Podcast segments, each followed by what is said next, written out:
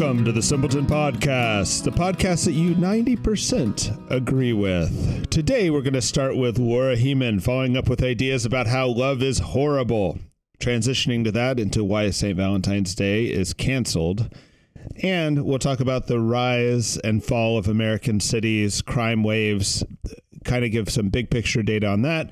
We'll follow that with how to stay safe when you are visiting the inner city. And then we have some meta political ideas for those political economists out there or poli-sci people. We're going to ask for some feedback on some ideas. How are you doing, Laura Heiman? Doing well, Clark Massey. I believe that was the best introduction we've ever done. I got the whole schedule out there and we are ready to go. All right. So let's tell us how horrible love is. I love it so horrible. So we've been kind of talking about this idea for the last few days in our house, trying to nail down this idea a little bit.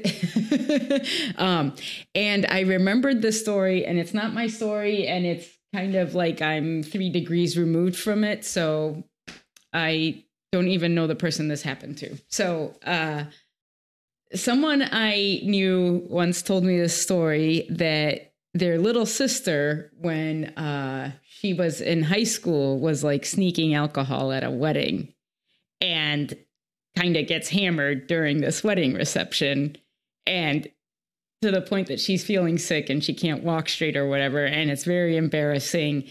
And her father sits down, at one of the tables and just holds her, a high school girl, for the rest of the wedding, like so lovingly, so gently, all of that. And it like killed her. Like it was too much for her to bear. How terrible this was. Like it was humiliating, and it was so kind, and it was so loving. And she didn't drink underage after that, like for the rest of her underage years. And I thought that was a good, It was like so sweet and loving of the father, and it was yet at the same time like humiliating and horrible. I love that. And so we all need to model that as parents. Yeah. Make your kids very uncomfortable with the purity of your love. That will call them to greater things. Mm-hmm. Or make them run from you and hide in the bushes like we do from God. Yeah. Well, related to this, there is a holiday of love, mostly thought of as erotic love, one of the most hijacked of Catholic ideas, St. Valentine's Day. And I've heard this for a long time, that St. Valentine's Day got canceled probably, about 50 years ago, half a century ago. And this is what I dug up. It kind of confirms what I already thought, but here we go. Here's the reason. Though the memorial of St. Valentine is ancient, it is left to particular calendars, since apart from his name, nothing is known of St. Valentine except that he was buried in Via Flaminia on February 14th. Therefore, as he remains with the Roman martyrology, he may be recognized optionally during Mass outside of Christmastide and Eastertide. So he went from an official Roman holiday to off of it. But I found this interesting, too. The Lutheran Church and Anglican Church still have it as an official feast day. Mm. Now, the reason why he's doubly canceled now, not here just give you 50-year-old news. In case you haven't noticed, St. Valentine's Day is on Ash Wednesday this year. So you don't have to do anything. Husbands out there, you are cleared of all Valentine's Day responsibilities. Anything to add to that, Laura? No. Okay. Yeah. That's also the start day of Simple House Retreat this year, which, hard to do Valentine's Day when you're going on a retreat. Yeah. I didn't expect that Lent was going to start quite so early, because that's the first day of our Caribbean vacation. No, we're going to Puerto Rico for my grandmother's birthday. You're kind of doing an anti-retreat? Yeah. I'm doing an anti-retreat. Can one really do a retreat in Puerto Rico? I'm not jealous. Yeah, huh? I'm not jealous. I know you're not. You should be jealous. Normal people are. Right, normal people. Yeah, the heathens out there. All right. Let's talk about. We talked about a tragedy last episode about a young man who got killed while doing mission work in D.C. It's kind of overdue that we talk about what's going on with American cities and crime. And then we can talk about what we tell the Simple House missionaries to help them. They basically in DC and in KC, they live in the worst parts of town, you know? Yeah. And this young man was like not in the worst part of town when he was killed, and he was not like in ministry at that particular moment. Right. But the whole story is last episode. Go listen to that. He's basically in the neighborhood just east of CUA. Yeah. So one thing to kind of know that I feel like we do not teach in schools, and it's something that I feel like I have to teach every time we have a spring break group come, is like if you show up at a Simple House, particularly the Kansas City location, because Kansas City didn't regentrify as hard as DC did, you're seeing an abandoned neighborhood, you know? Yeah. And it's an abandoned neighborhood in a metroplex that has grown economically and population-wise. So it's not like people left the city. Well, I mean, people did leave that neighborhood, but like as a metro area, it's a very healthy metro area, yet there's still whole neighborhoods that in a sense were thrown away. Yeah. And if you think of just the waste, how those neighborhoods had, you know, enormous sewer systems, power systems, you know, traffic systems that were built for a very high population level. And now we've just kind of like, you know, just said, oh, we'll just build new ones. We'll just go out further and just build whole new neighborhoods, whole new infrastructures, you know? So this is like an incredible environmental waste. And it's like a mystery that we kind of don't talk about enough, right? Like, why did it happen? Let's not let it happen again, etc.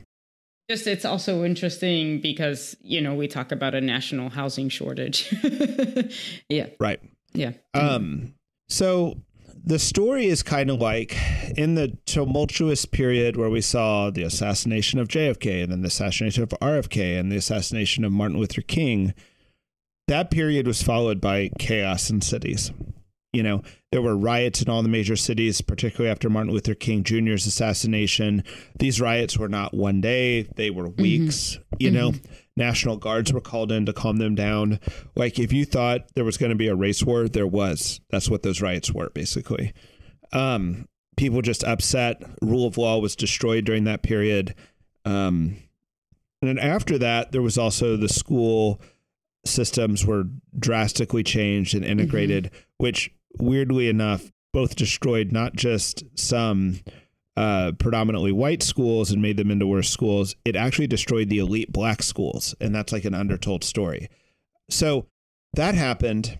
And you can make a case why maybe there was something good in that, like the reforms America went through. You can make the case for that. That case is often made, whatever. But the step back of American cities, the people not wanting to live there. If you want to see an example of this, go watch Taxi Driver about New York City. You will not, if you've been to New York City in the last 20 years, you won't recognize the New York City of Taxi Driver. Yeah. You know, it's from that dark period where everyone was just trying to get out of the city, right? Yeah. Sorry, I just want to say, just because it sounded like you were saying integration was bad, there were like unintended consequences that people didn't foresee. That's true. And I have had older black people speak badly about integration. Yeah. Mm-hmm. You know, and the things they're lamenting are there used to be like in all these major cities, there was a black downtown with black owned businesses. Mm-hmm. And those inner cities were destroyed. Those black downtowns were destroyed by integration, you know, and that's a fact. That's not. You can think it's okay and that's fine, but like it is a fact that that's why they were destroyed. And the thing that happened was people who could leave left. Yeah. And then you start this culture of kind of the inner city left behind culture, right? I think we're seeing that now. It's not a black problem, but you know, I don't like using racial terms to describe problems. But like if you look at rural America, there's that same problem happening there right now. It's a left behind problem. Those people who could leave left, you know, and it's left a different type of poverty behind. Yeah. So there's this kind of downfall of the American cities. They have very bad reputations. Violence is very high. You can see it in the crime stats and things. And then there's also the crack wave that hits sometime in the late 80s. And that is a very like real thing to the people we meet in the inner city, mm-hmm. like the older people, they remember when that happened and they characterize it as like, and that's when people started like throwing babies out of windows. You know, that's a thing I've often heard, you know, it's just like things just didn't make sense anymore. People were doing crimes that made no sense. Yeah. And that would be like right before the 90s. Right. Mm-hmm. So then sometime in the 90s, the energy changed. There started to be this reverse flow of energy to start rebuilding the cities, you know, and we're sometimes called this gentrification, or more properly, like re-gentrification of cities. D.C., New York, San Francisco got this tons. Places like Detroit maybe didn't see very much of it, but there's a lot of places in between a Detroit and a D.C., you know, like places that got, I mean, even Detroit eventually got, well, I think Detroit has lost so much population. There's just not even enough people to fill the houses. So they're going to have an enormous, you know, abandoned housing problem in Detroit. Like I remember one of the things that was talked about with regentrifying Detroit was like, what if we have urban farming? And it wasn't like gardening plots. It was like, what if we have acres and acres of urban farming? Yeah. Which is wild to think about. Yeah. So, I don't kind of consider that regentrification the same way Manhattan got hit, you know, to where Brooklyn, just you couldn't live in Manhattan anymore unless you made like $250K a year, you know. So that starts in like the mid 90s, you know. Mm-hmm. And when you see what's happened with American cities recently, you're seeing them going back down a bad path. Right. And I think the number one indicator of this is the homicide rate. And if you look at the national homicide rate, it went down, down, down, down, down all the way to 2019, basically. And then at 2020, it spikes back up. And now we're kind of back in the mid 90s. Yeah. Homicide rate. So the 90s have kind of had a moment where everyone is reminiscing of how great the 90s were. So if you're okay with that level of inner city violence, that's what we got now. I think that there's a couple of stories about how I saw, you know, the inner city get better in the time that Simple House existed that, you know, kind of illustrate this example of like how things from the 90s to the mid teens got a lot better. Mm-hmm. One example is that I used to say, hey, Simple House is an inner city ministry or mission. And when I would say that back in 2003, it was like, oh, wow, you guys go into dangerous places to serve the poor. Yeah. Anacostia, the neighborhood where we put our, you know, ministry was synonymous as basically a bad word. And people would say, oh, I once went to Anacostia. I got off the wrong exit ramp and I immediately got back on the highway as fast as I could because I was really scared. Yeah. You know, that was like the normal take, right? And now I mean, I remember driving around and being like, that person doesn't look like they belong down here. Are they okay? Right. I was once giving the Missionaries of Charity a ride and we saw like a white person walking in Anacostia and they started saying a rosary for that person immediately. Wow. You know? We also had a friend who was an elementary school teacher down in Southeast and she missed the bus and she started walking to the next bus stop. And all of a sudden, a bus careened across traffic to pick her up. Yeah. So that was kind of the vibe, right? But now, like, as a decade passed, I no longer would call it, like, an inner city mission because to young people, that doesn't mean poverty. Yeah. You know, because inner cities have become quite nice, right? Yeah. And desirable to live in. And when you'd say Anacostia, you'd just as likely get someone comment, oh, I heard that place is really growing, almost like they want to ask you about investing money. Right. You know, mm-hmm. So they weren't that familiar with it, but like the whole attitude towards the neighborhood was changing. Yeah. You know, and now things are starting to reverse. Right. And I think you're going to see multiple things happen that, and we're already seeing this happen nationwide because this is once again, I don't know why this is a nationwide problem. DC seems to have it worse than most places, but like, I don't know why as a nation these trends happen, but they do. Yeah. So what you're seeing is less sit-down restaurants. You're seeing things like stores, like grocery stores and even CVS type stores close, mm-hmm. you know, due to shoplifting issues and security issues. I think that eventually we're going to see a lot more kind of like gated shopping, like membership only type places like Costco. Mm-hmm. Mm-hmm. And it's going to be to kind of keep out bad stuff, you know? Yeah. And that's where people are going to start gravitating towards. So that has already been happening. And the big spike, the turning point is 2020. I like using the homicide rate because a lot of crime in depressed areas does not get recorded. Right. But homicides do. So yeah. House break-ins, there's a lot of house break-ins that happen that no police reports filed on because it gets futile. Yeah. Mm-hmm. The thing is in the last year, 2023, we're still at like, quote, 90s levels. I'm quoting myself, I guess, of crime. But we did see violent crime go down, homicides go down nationwide in 2023, except in Washington, D.C., where, in fact, they keep going up. Yeah. You know, and if you compare homicides, you know, to pre-2020, it's gone up 100%. Yeah. You know, it's doubled. Mm-hmm. And carjackings has gone way up, you know, like 300% up. Yep. And I think that is partly to do with technology. The cars are harder to steal, so you have to like pull people out of them. That's an interesting take. Yeah. When we started a Simple House, like stolen cars were a thing. Everyone had to use the club. We had cars stolen for joyriding, right? Yeah, this is kind of like a theme we're going to develop. Crime is often not economically motivated. Mm-hmm. You know what I mean? Like you steal a car until you run out of gas. Yeah. You know, I mean, you're joyriding in these cars. Right. And I think that was like in the early days, something we saw as like a symptom of the spiritual poverty or an indicator of the spiritual poverty that we were seeing in D.C. is that there were a lot of like senseless crimes. Like, yeah. And we'll talk about that in a minute. Also, when we talk about how to protect yourself from crime, because you need to get out of this mindset that the crime is about economics. Right. You know, so knowing that 2020 is a turning point, you have to wonder, like, what's the cause? Mm-hmm. Right. And I have like three causes and I don't know what deserves more weight and what doesn't. But there really was an enormous demoralization of police forces in 2020 to where it's hard for them to hire. A lot of guys retire early. Inner city police forces were the hardest hit. Mm-hmm. And there was no meaningful police reform that came out of the Black Lives Matter movement.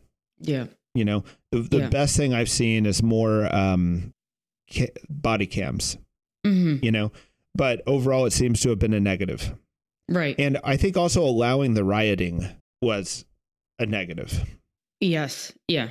I think another cause, I would tie the COVID lockdowns as well. And the reason I say this is because at least like in DC, it's like weather gets good in the spring and everyone's out and there's a spike in crime. Like that's been like a thing for many years. Like as soon as, you know, the weather is good and people have nothing better to do, you know. And you shut down a bunch of high schools. Yeah. You put those kids out back in the community. It was kind of like we shut down heading into the weather being good, but people don't have schools to go to. They don't have jobs to go to. There was like sort of a sense of timelessness or something because you don't like those usually are marking time in your life are just like, poof, you know, gone. And it feels like the inner city school systems have not recovered from having a year off, you know?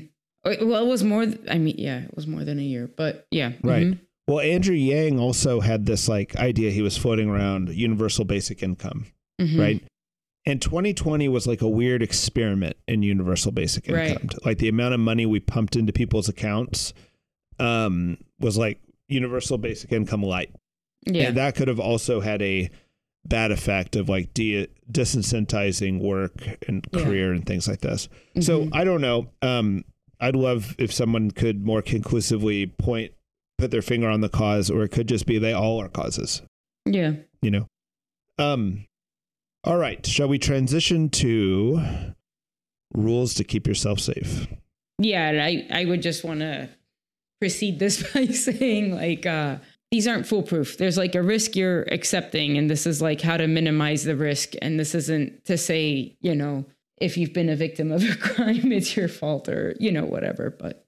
Right. But these are the rules we give our own missionaries. Mm-hmm. The first idea is kind of, there's this like great naivety, if not this like ideological problem, particularly with the youth, when they go to the inner city. They have this idea that it would be better, in order to have solidarity with the poor, to walk everywhere, to ride the public transit, to do these things, right? Yeah. And when I've sat down with like groups of guys who literally are from the street, and I remember asking them a question for my own curiosity, I'm like, when you guys see like suburban kids or kids that aren't from the streets or the inner city, what do you think are the main differences between them and you? Mm-hmm. And they said two things. They said, they usually have two parents involved in their life. They didn't say married. They just said involved. Mm-hmm. And he said, and we're lucky to have one parent who's really mm-hmm. looking out for us. Right. And the second thing they said was, they think they can walk anywhere. The poor themselves do not walk anywhere. Right. Like if you go to inner cities like L.A. or whatever, and you'll see like the Crips and the Bloods, it'll be like the Crips of 143rd Street. You know, very hyper regional group. Yeah. You know, the guys we used to work with on Southern Avenue would not walk 5 blocks away because there's a different group of guys who run that area. Right. You know, and I also remember them talking about a group of high schoolers coming to volunteer near Southern Avenue. And they said that 2 of the girls broke away from the group and walked to the convenience store. And they were looking at each other like, can you believe how stupid they are? Yeah. Right. And if these guys think that's stupid, it is stupid. Yeah. Okay. Yeah. But I found over and over again groups who think like it's like part of not being racist or part of not, you know, they would walk all the time. I dealt with some friends of mine who were kind of religious missionaries of Protestant ilk, and they would walk everywhere. And one day I'm hanging out with them and they go, you know, people say the worst things to us while we walk, like just horribly racist things. Yeah. And I remember hearing that and I'm thinking, why are you walking? Like, like, isn't that like, but it was like kind of like they were so ideologically set on it that even though they were meeting all this like bad stuff when they would go on walks, it wouldn't correct their behavior. Yeah. It's almost like these people are trying to help you. Right. They're trying to scare you so you don't do it anymore. Yeah. Yeah. And we do know plenty of people who've been mugged and stuff while doing. Yeah, right. Once we had this car that was new to a Simple House, and the gas gauge like didn't light up when it was on empty. You just actually had to use the little arrow, which I didn't know, and stupidly ran out of gas in Barry Farms. And I was giving like a Dominican friar a tour of Southeast because he was going to be doing ministry with us. And we ran out of gas in Barry Farms. Was he dressed like a Klans member? He was dressed in the Dominican robe. So oh, this is so terrible. So we walked to like the nearest house of people that we know. And it was like 9 a.m. also. Like it wasn't like, you know, afternoon, things are getting dicey. And they lost it. They could not believe how stupid I was. Like, and they were laughing and laughing and laughing. And it was like new person came in the room and it was like, listen to how stupid Laura is, you know, and they could not get over it. But then it was like, well, I guess like we have to go to the metro. And it was like, it's not that far away. And they were like, well, you're going to wait here until, you know, so-and-so can come pick you up in his car and take, you know. Right. Yeah. So that's kind of the rules the poor live by. And if you're kind of new to the area, you should play by their rules. It's almost they kind of consider it disrespectful when you don't. They don't see it as, wow, look at that brave person who's like breaking down inequality by doing this. Related to this is the 9 a.m. part and the daylight issue. Mm-hmm. You want to always be out in daylight, mm-hmm. you know, not at dusk, but full daylight. Yeah. And we highly encourage ministry during those hours. You have to have a real good reason to be out past those hours doing ministry. Yeah. And I think there was in the like 2010s, there was a nice little peak in DC where it was quite safe to walk around a lot of parts of the city at night, you know? And I don't think that's true the way it was at that time now. Although there's probably still, you know, in some areas, but. And even when it is daylight, the roughest areas are still not safe. And I was kind of, the very first ministry event Simple House ever had was on Easter Sunday, right? Mm-hmm. Or maybe the day before Easter Sunday. It was on Easter weekend. Yeah, it was Saturday. It was Saturday. Yeah. Mm-hmm. And I got us out there to do that outreach as early as possible, because I kind of knew that during the day, there's like a lot of like open air drug market activity happening. And I thought if we get there early enough, like 9 a.m, we'll beat it. Yeah. And we did not. So when we rolled up, the open air drug market was fully in service. Wow. And the longer I knew these guys, the more I knew that that's just true. Like, these drug dealers don't sleep, you know, they are out, they are on call 24/7. Yeah. What's the, it's like, there's no rest for the wicked, right? Isn't that like a, and part of the reason why they want nice coats and stuff like that, like the North Face jackets or whatever, is because they're literally outside all days of the year standing on the corner. So they're, So anyway, know that daylight is better, but daylight's not something that keeps you inherently safe, you know? Yeah. I've witnessed at least one shooting in broad daylight. Maybe I've seen that too. Yeah. I've seen a couple. So the other issue is short interactions. Okay. This is interesting because I think a lot of us, you know, particularly men in high school, have gotten themselves in situations where they maybe talk themselves out of a fight. Right. And if you're a religious person, or I think Laura and I maybe are above average talkers, right? And you start counting on that skill, right? Maybe in a family situation, you're used to de-escalation and things like this, right? Or in high school, you remember talking yourself out of a bad situation. That is not the approach if you're getting mugged. Right. Okay. Everything you do to elongate or negotiate that interaction is heightening the danger of that interaction, because all that guy wants who's doing the crime is for it to be over. Yes. Right. No one is comfortable in that situation. Yeah. There's no, so you are not de-escalating, you are escalating no matter how good a talker you are. Right. Now, I'm sure somebody has talked themselves out of it somewhere. It was a bad idea. Okay. So what you want to do is just fully turn over everything you have as fast and efficiently as possible. Yeah. And you also want to come in kind of socially as a zero, right? Or with God. You're either with God or you're a zero. And what I mean by that is a lot of the people killed in the inner cities are killed to show off for friends, are killed for weird little grudges, are killed for reasons that have nothing to do with logic. Yeah. You know, so the more, if you like act like you're a big guy or act like, hey, I'm one of you, or any of these things, it's hurting your situation. You just want to be like, yeah. But so every second that you elongate it, the more nervous they get, which nerves and trigger happy are like connected. Right. And I also say I want to be like either a Jesus freak, or like there's a saying that the young people call NPCs. Non-player characters. Like if you're in a video game, you're just like not even a player.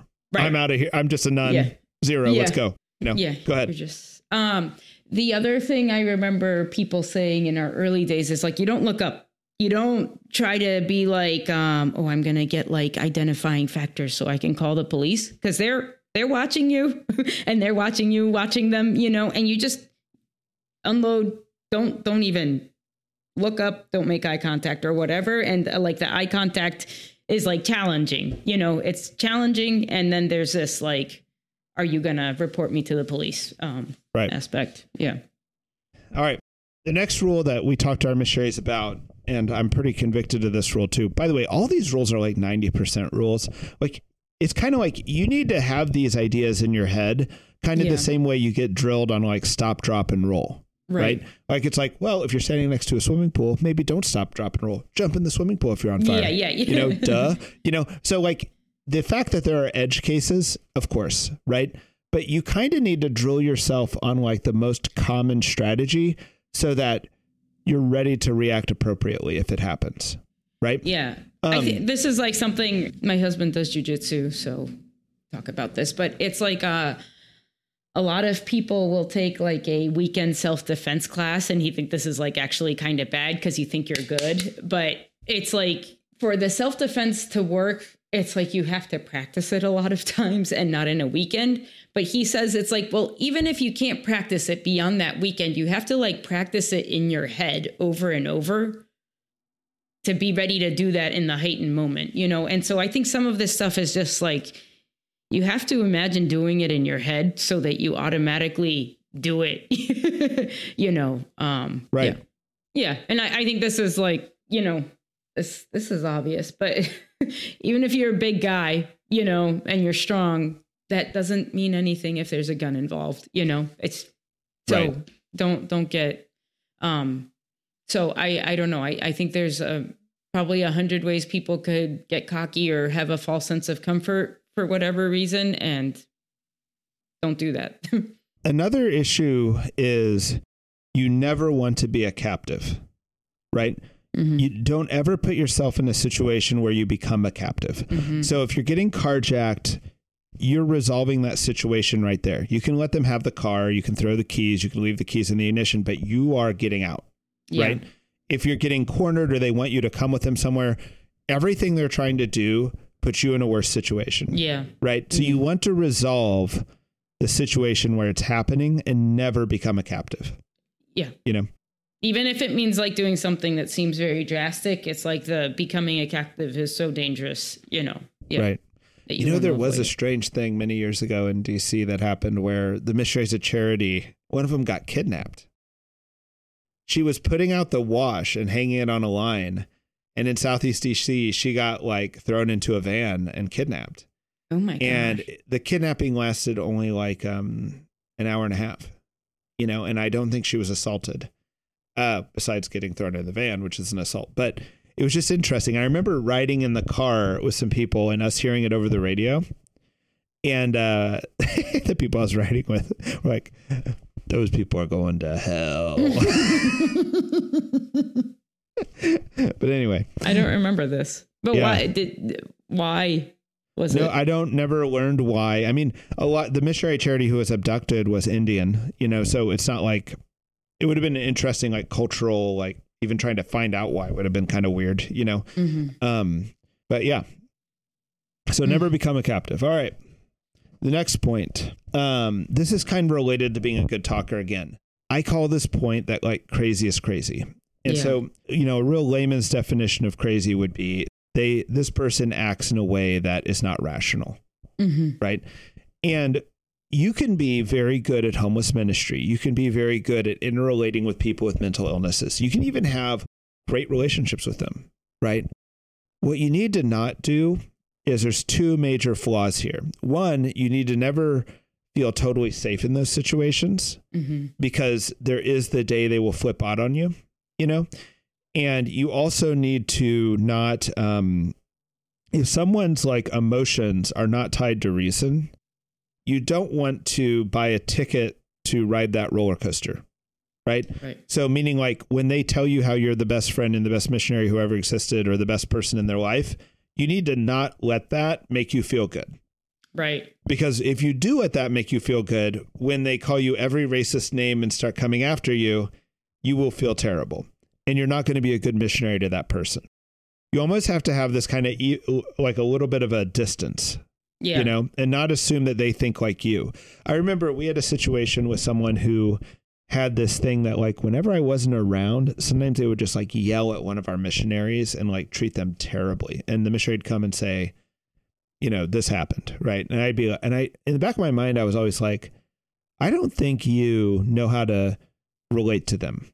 Mm-hmm. Like I know like what issues to stay away from. I know this. And then after a year, they did it to me.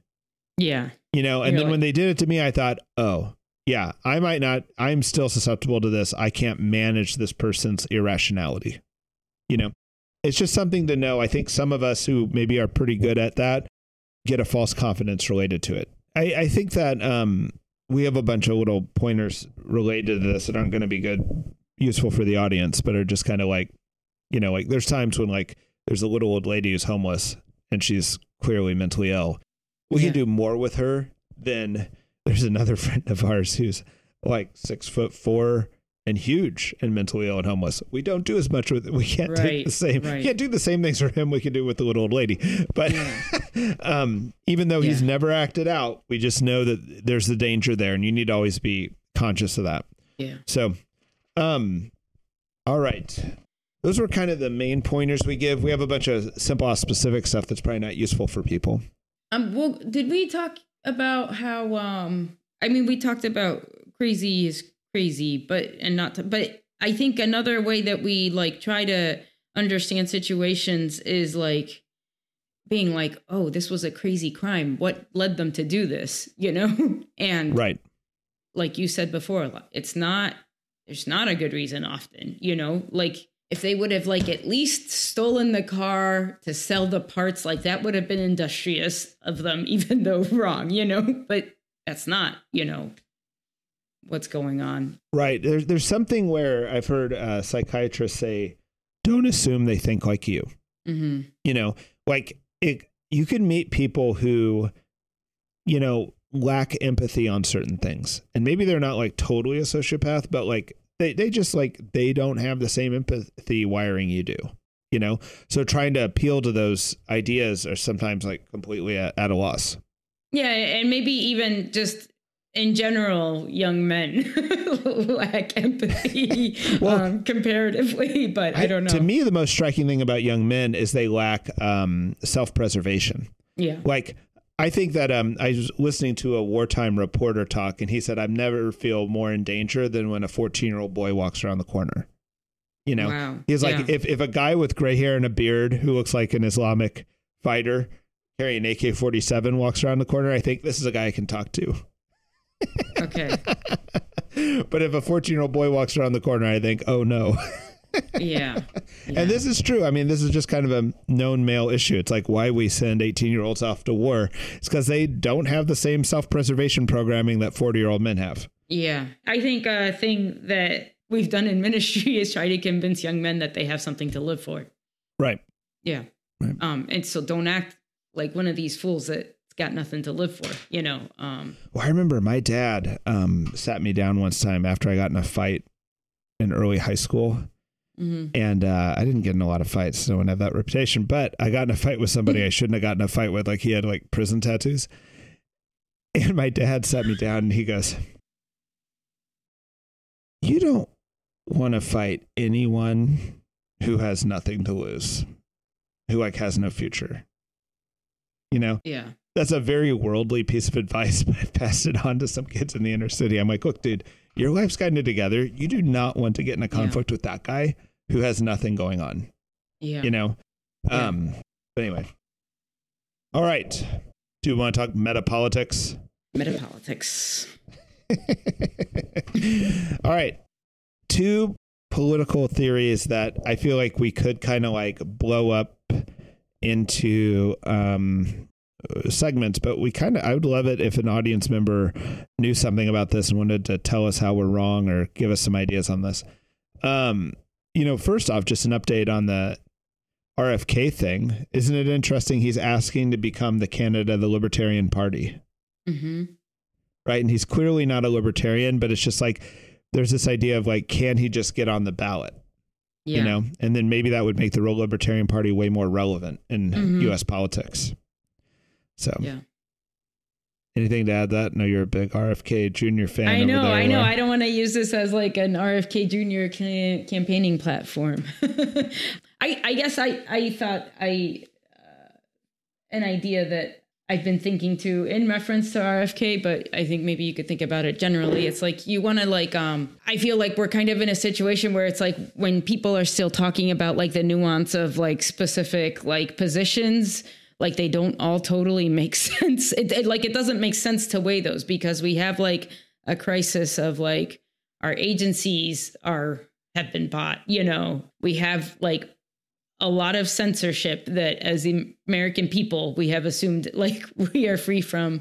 I kind of feel like RFK is kind of like taking the position that he has a plan to shore up the ship. Yeah. Yeah. And some of like particular issues, it's like you want to argue about these particular issues, but if your ship is sinking, like they don't make sense.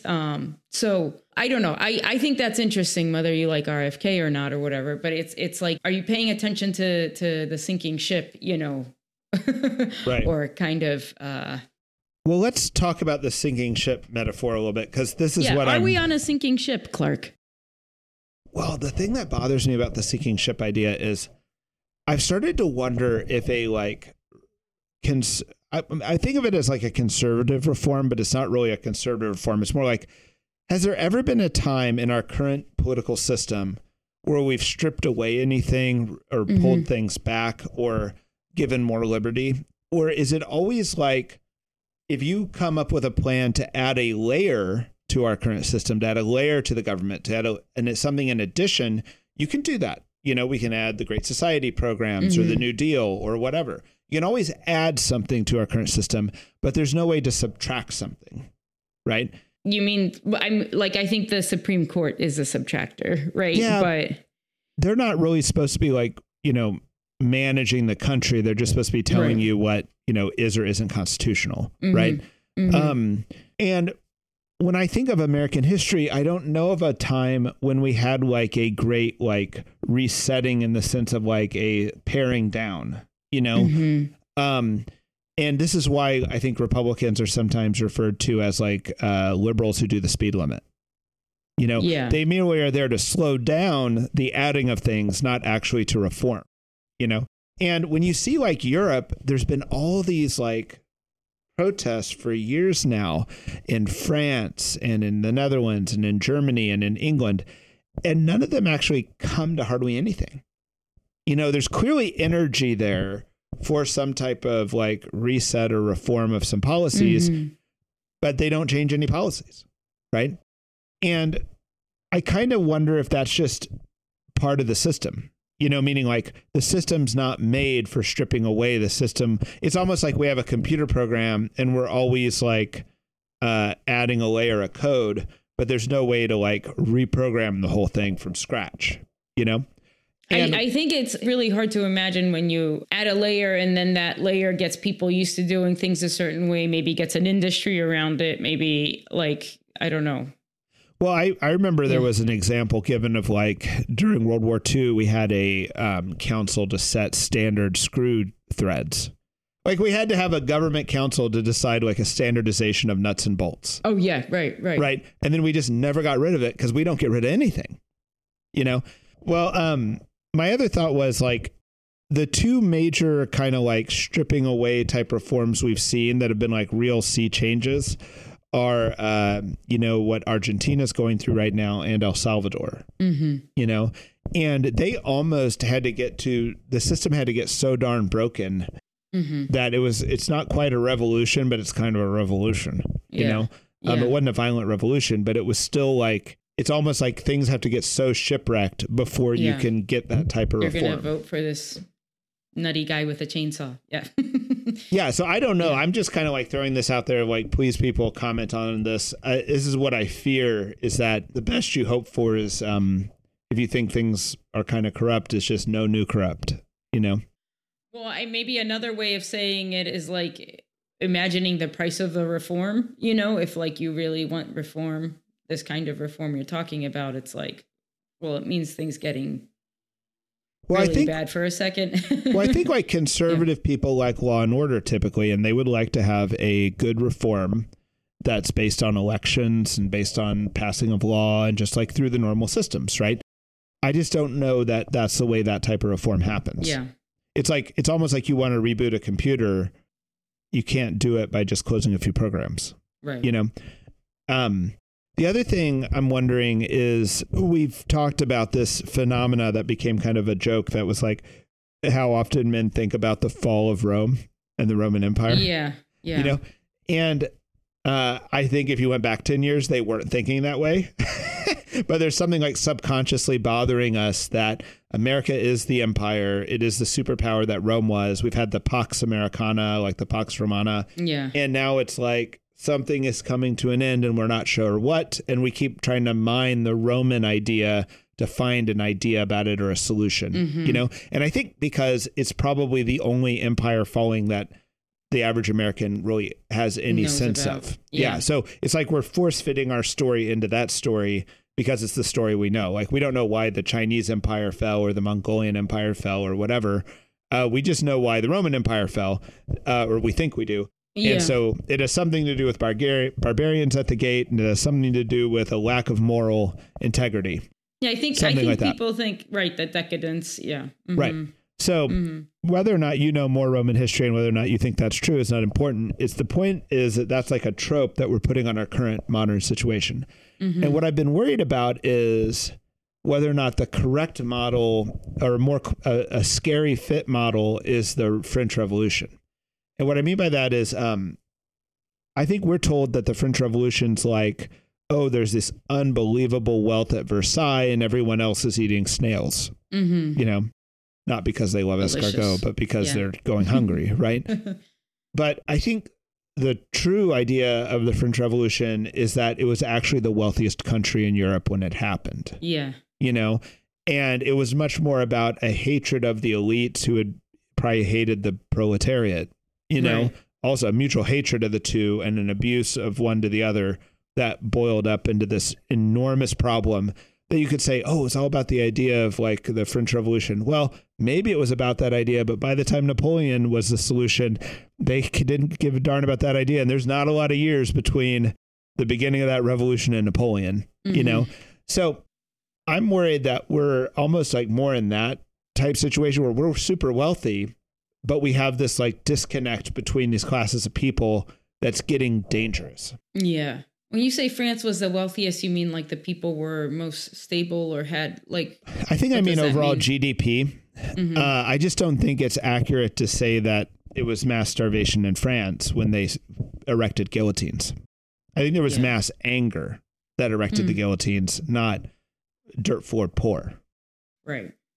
Mm. So anyway, I could be wrong on this. I feel like there's listeners here who have ideas. Please tell us what you think the right metaphor is. Mm-hmm. All right. Okay. I kind of want to have, did you ever, we had Dr. Jonathan Reyes on. I almost want to invite him back to comment on this. I'm curious what he would think, because he seems to have thought a lot about the Enlightenment and how all those changes happened. But yeah. All right. Okay. Thank you for listening to the Simpleton Podcast. See you later, Laura. Peace out, bye.